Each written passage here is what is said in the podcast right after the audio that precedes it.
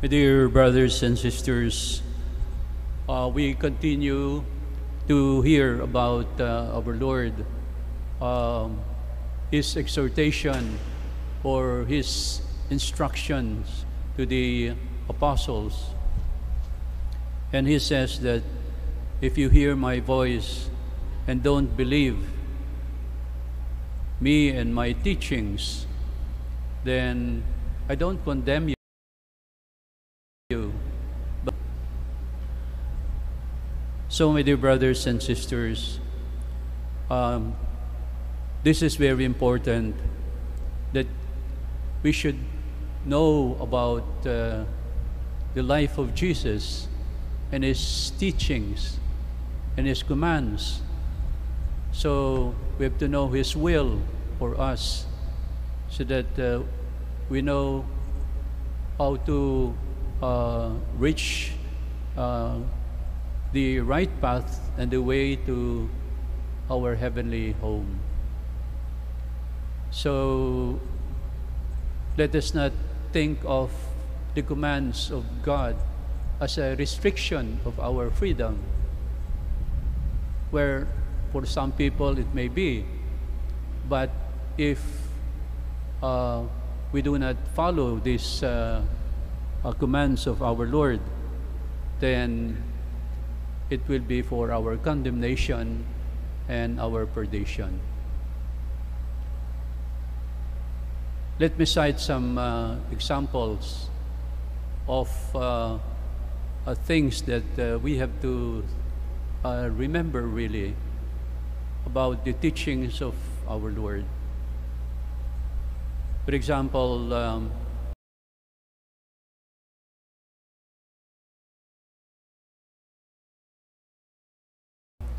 in married life, um, married life is sanctioned by our Lord. It is uh, indeed um, uh, sanctified by our Lord. But then He tells us that uh, the commandment is something uh, exclusive between husband and wife.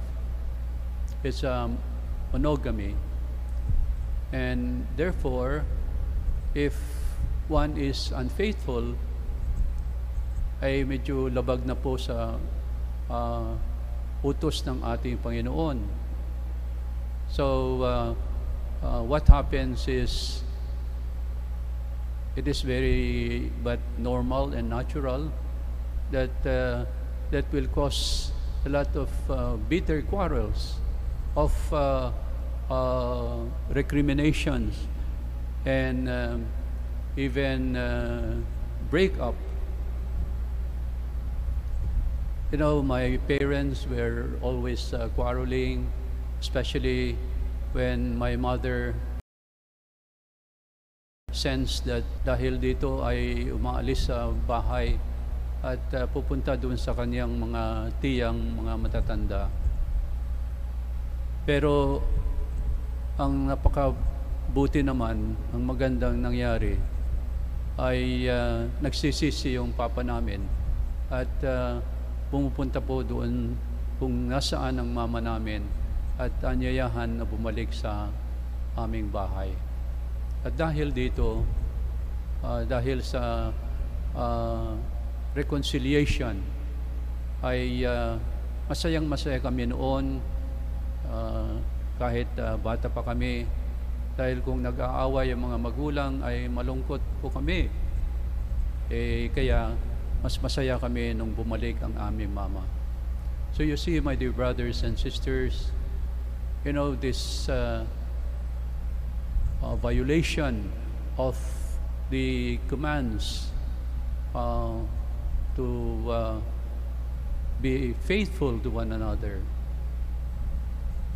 The husband and wife will not only be at peace, but also it's a joy for the whole family. Kasi uh, sinabi ng ating Panginoon, love one another.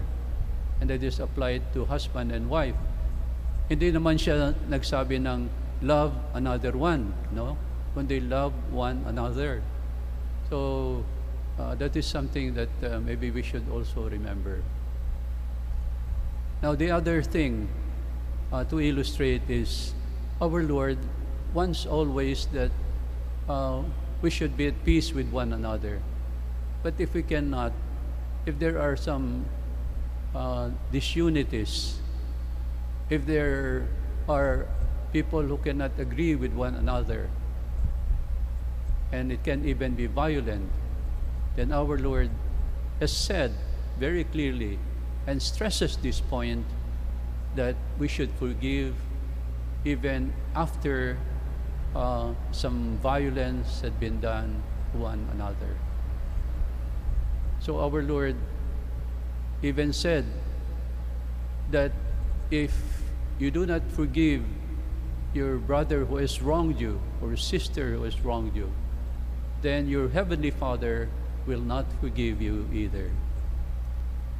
So you see, ganyan po kahalaga ang pagpapatawad. At ito ang sinabi ng ating Panginoon.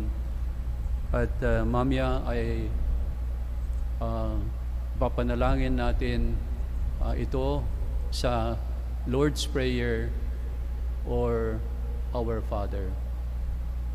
And then a third uh, illustration is, for example, the commandments of God, of the seventh commandment. Ano yung seventh commandment?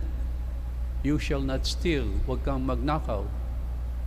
Pero kung halimbawa ang ating mga uh, officials ng uh, gobyerno at sa mga agencies ay maraming mga uh, pangungurakot o yung mga uh, bribery, eh,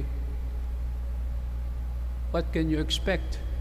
Hindi ho uh, aangat ang ating ekonomiya dahil yung pera ng bayan ay pumupunta sa mga bulsa ng mga corrupt politicians.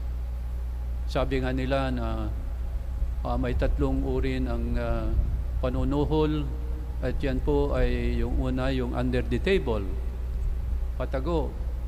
Yung ikalawa naman ay over the table. At yung ikatlo, pinakamasahol, including the table. So, paano nga naman mga kapatid, kung palagi na lang ganitong mangyayari, hindi tayo uunlad uh, bilang isang bansa economically.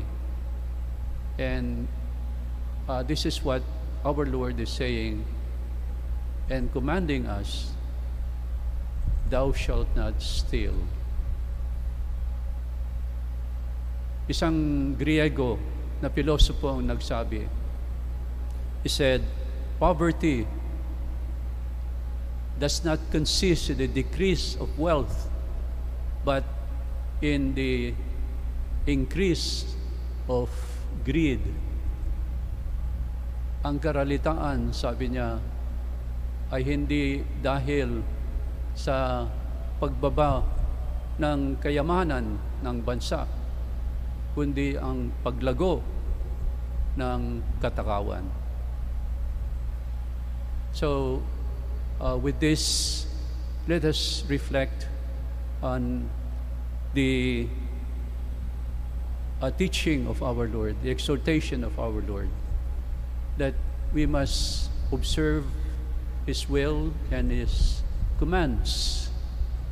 Dahil it's very clear na hindi ito mga restrictions that will uh, spoil us our our our joy or our happiness but rather it is for our own good. Para bang yung we have traffic lights. Ngayon magmamadali tayo and then it is red light. Well, why is it red light? Why do we have to stop? Well, because if we do not obey the rules, then we go through. But we, what will happen? There will be accidents, there will be crashes. So that's what our Lord is telling us. This is for our, your own good. This is for the good of uh, our community and the good of your country.